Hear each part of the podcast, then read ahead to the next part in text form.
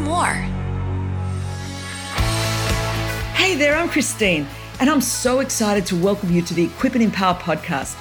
Now, my prayer is that our time together each week encourages you, awakens you to the purposes of God in your life, and activates you to follow Jesus wholeheartedly as you live on mission for Him.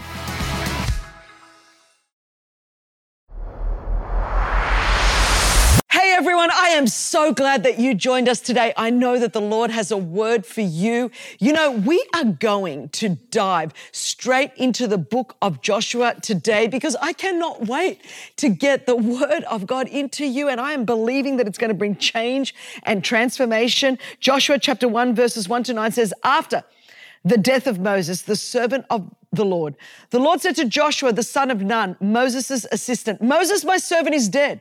Now, therefore, arise, go over this Jordan, you and all this people, into the land that I am giving to them, to the people of Israel. Every place that the sole of your foot will tread upon I have given you, just as I promised to Moses, from the wilderness and this Lebanon, as far as the great river, the river Euphrates, all the land of the Hittites, to the great sea, toward the going down of the sun, shall be your territory. No man shall be able to stand before you all the days of your life. Just as I was with Moses, so I will be with you. I will not leave you nor forsake you. Be strong and courageous, for you shall cause this people to inherit the land that I swore to their fathers to give them. Only be strong and very courageous, being careful to do according to all the law that Moses, my servant, commanded you. Do not turn from it to the right hand or to the left, that you may have good success wherever you go. This book of the law shall not depart from your mouth, but you shall meditate on it day and night, so that you may be careful to do according to all that is written in it. For then you will make your way prosperous, and then you will have good success. Have I not commanded you? Be strong and courageous. Do not be frightened, and do not be dismayed, for the Lord your God is with you wherever you go. This is the word of the Lord, and I am so pumped up and fired up because in this passage of scripture, we read that Moses has died. And Joshua is the new leader that God has appointed to lead the children of Israel into the promised land. Now, this is a huge transition in the life of God's people. And there is no doubt that Joshua would have felt so intimidated to be taking over from such a great leader like Moses. And yet, what I love about this is the Lord assures Joshua that if he stays, in the word and if he obeys the word of God, he will be successful. God did not set Joshua up to fail, but to succeed and to fulfill his God given purpose. You know, I've discovered in life that people have very, very, very different ideas of what success is. Now, some people, they think that success is fame or maybe a particular position or a title or maybe riches or power or prestige. And even though some forms of success may include some of these things, these things in and of themselves are not what God deems as success. You see, success is to fulfill the purpose of God for your life and to become more like Jesus every single day. Success is not measured by how much we acquire or how much we accumulate or how much we amass externally. Success is about inner contentment, it's about fulfillment, and it's about faithfulness. You see, real success is not a destination, but rather it's actually the journey that we are on. So often in our lives, we're, we're dissatisfied and in our faith walk, we're dissatisfied because we have set up the wrong measure of success. You see, in this passage in the book of Joshua, we see that God highlights three important things to Joshua that will ensure that he is successful in the assignment that God has given him. Now, remember, he starts off with Moses, my servant, is dead. He's reminding Joshua, I mean, you've got to think what must be going on. You've got to wonder what must be going on in Joshua's life that the Lord has to remind him that Moses is dead. I think it would be obvious that the previous leader has died but sometimes our attachments and our affections for what has gone before us are so great that we find it unable to move on. And I think that's what may have happened in this case for Joshua. He was so attached to Moses that the Lord had to come and say to him and to remind him, hey, Moses is dead. The old is finished. It's a new day. It's a new hour. You are going to have to get up and step into your purpose. And for a lot of us, you know, some of the things we were hanging on to have died. Some of the old ways have died. We've been in a turbulent period over the last few years. And the Lord's saying to many of us today, okay, the old has died. Moses, my servant, is dead. You're now the new leader. This is now your hour. This is now your moment. You're going to have to get up and step into the purpose that you have. I love that the Lord says to Joshua in this passage, He says, As I was with Moses, so I will be with you.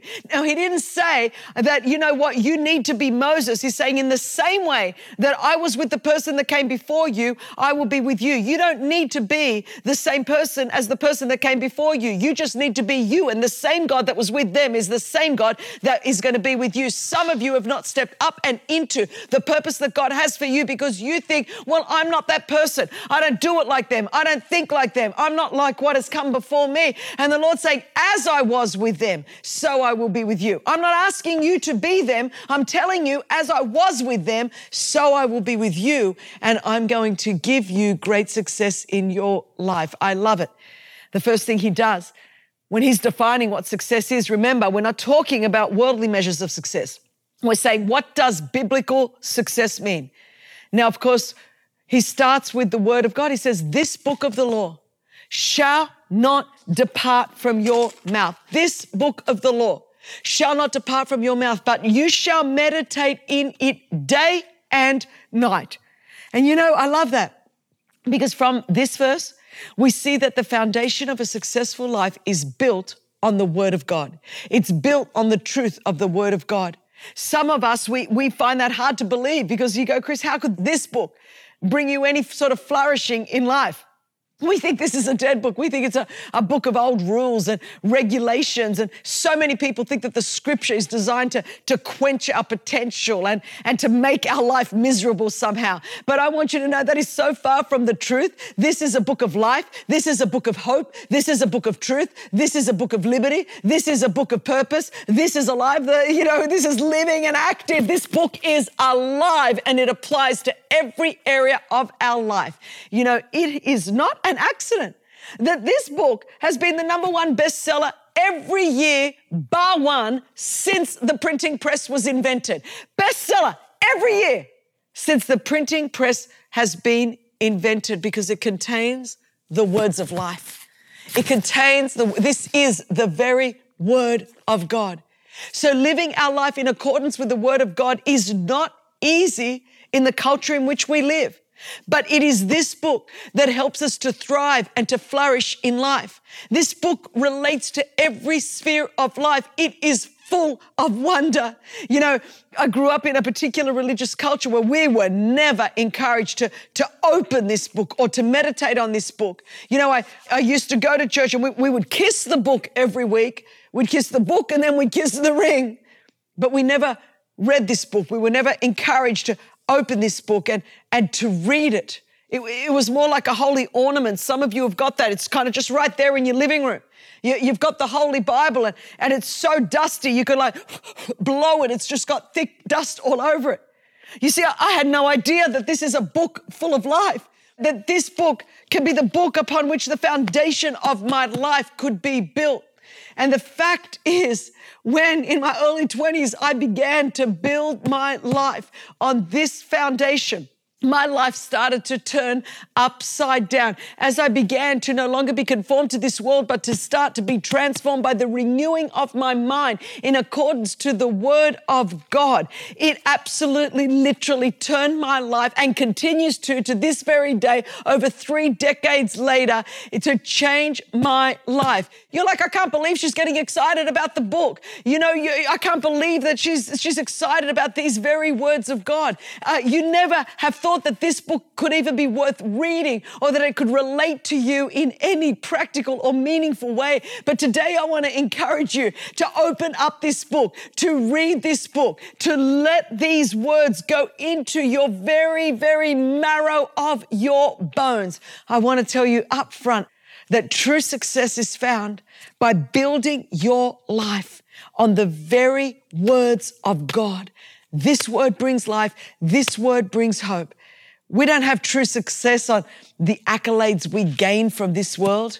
You know, in fact, there are times, there is no doubt about it, there are times that being successful in the eyes of God in our culture will mean that we look unsuccessful to the people around us in our sphere of influence.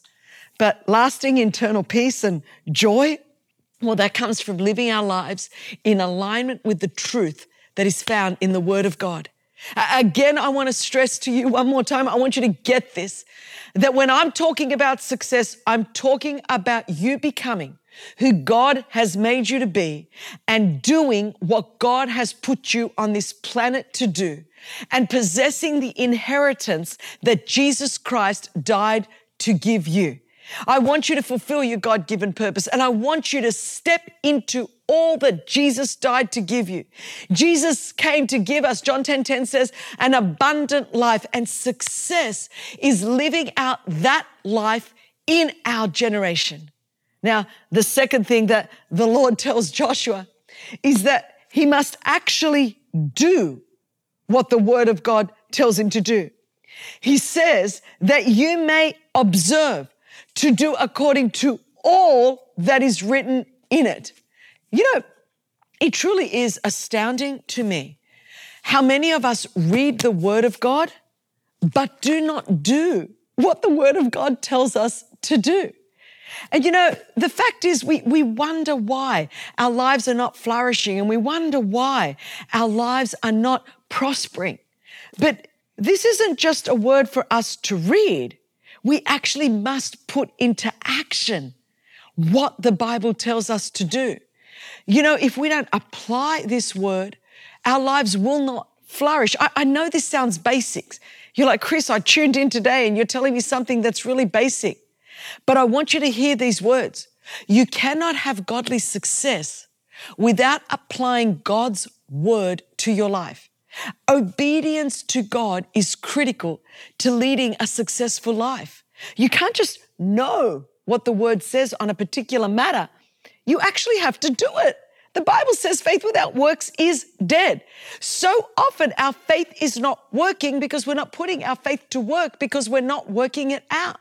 You know, so many of us, we spend so much time looking for disclaimers in this word. You know, we think, man, I'm the one exception to who or what God is talking about in this particular passage. But we are not the exception. This word is written to all of us. You know, the fact is that the Bible is full of examples of lives that were not successful simply because people chose to disobey God's word. God's like, if you live like this, here is the promise that comes with it. And we should all learn from those who've gone before us and decide at the outset of our lives that we're going to not only be hearers of the word, but we're going to be doers of the word. This disparity between hearing and doing is what is leading to so much frustration and disappointment and discouragement and disillusionment in our lives. So many are, are believing God for breakthroughs in certain areas of our lives, but the key to our breakthrough might be as simple as choosing to obey what God has already told you to do in His Word. And that's a word for someone right now. You know what to do according to Scripture. But the fact of the matter is, is you've resisted being obedient and you've wondered why you've not yet had your breakthrough. And the reason the breakthrough hasn't come yet is because your breakthrough is attached to obedience.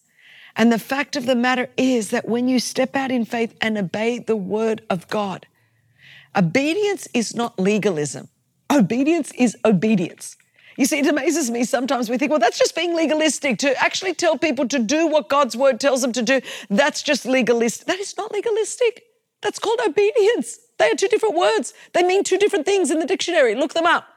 Obedience is obedience. If you are careful to do everything that is in this word, then you will make your way prosperous and you will have great success. But there's a, a condition to achieving that promise. So the fact is that we're going to keep going around the same old mountains of defeat until we're willing to obey. And there's something in your life, and the point is, you know what to do. You just have to obey to do it. There, there is such a pull in our culture today to do whatever we want to do. Somehow we've sold into the lie. We've bought into the lie.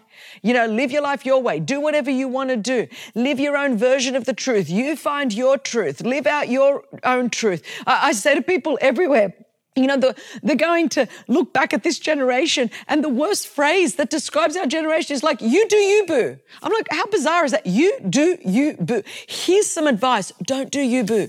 Don't do you boo. How about we do Jesus boo? That actually would probably be really, really helpful because the fact is there is an objective truth, and that truth is Jesus. He says, if you abide in my word, then you shall know the truth, and the truth will make you free. So to flourish in life, to find true freedom in life, to live the abundant life that Jesus Christ wants us to live, then what we must do is base our life on the word of God and not only know the word, but do the word. Be not only hearers of the word, but be doers of the word. So many would find so much breakthrough if we simply did what we know to do. Stop looking for disclaimers, stop looking for excuses, stop, uh, you know, just kind of like walking around the parameter, just kind of going, man, I could have one foot in and one foot out. Your freedom is waiting for you. Your breakthrough is waiting for you. Your flourishing life is waiting for you if you simply decide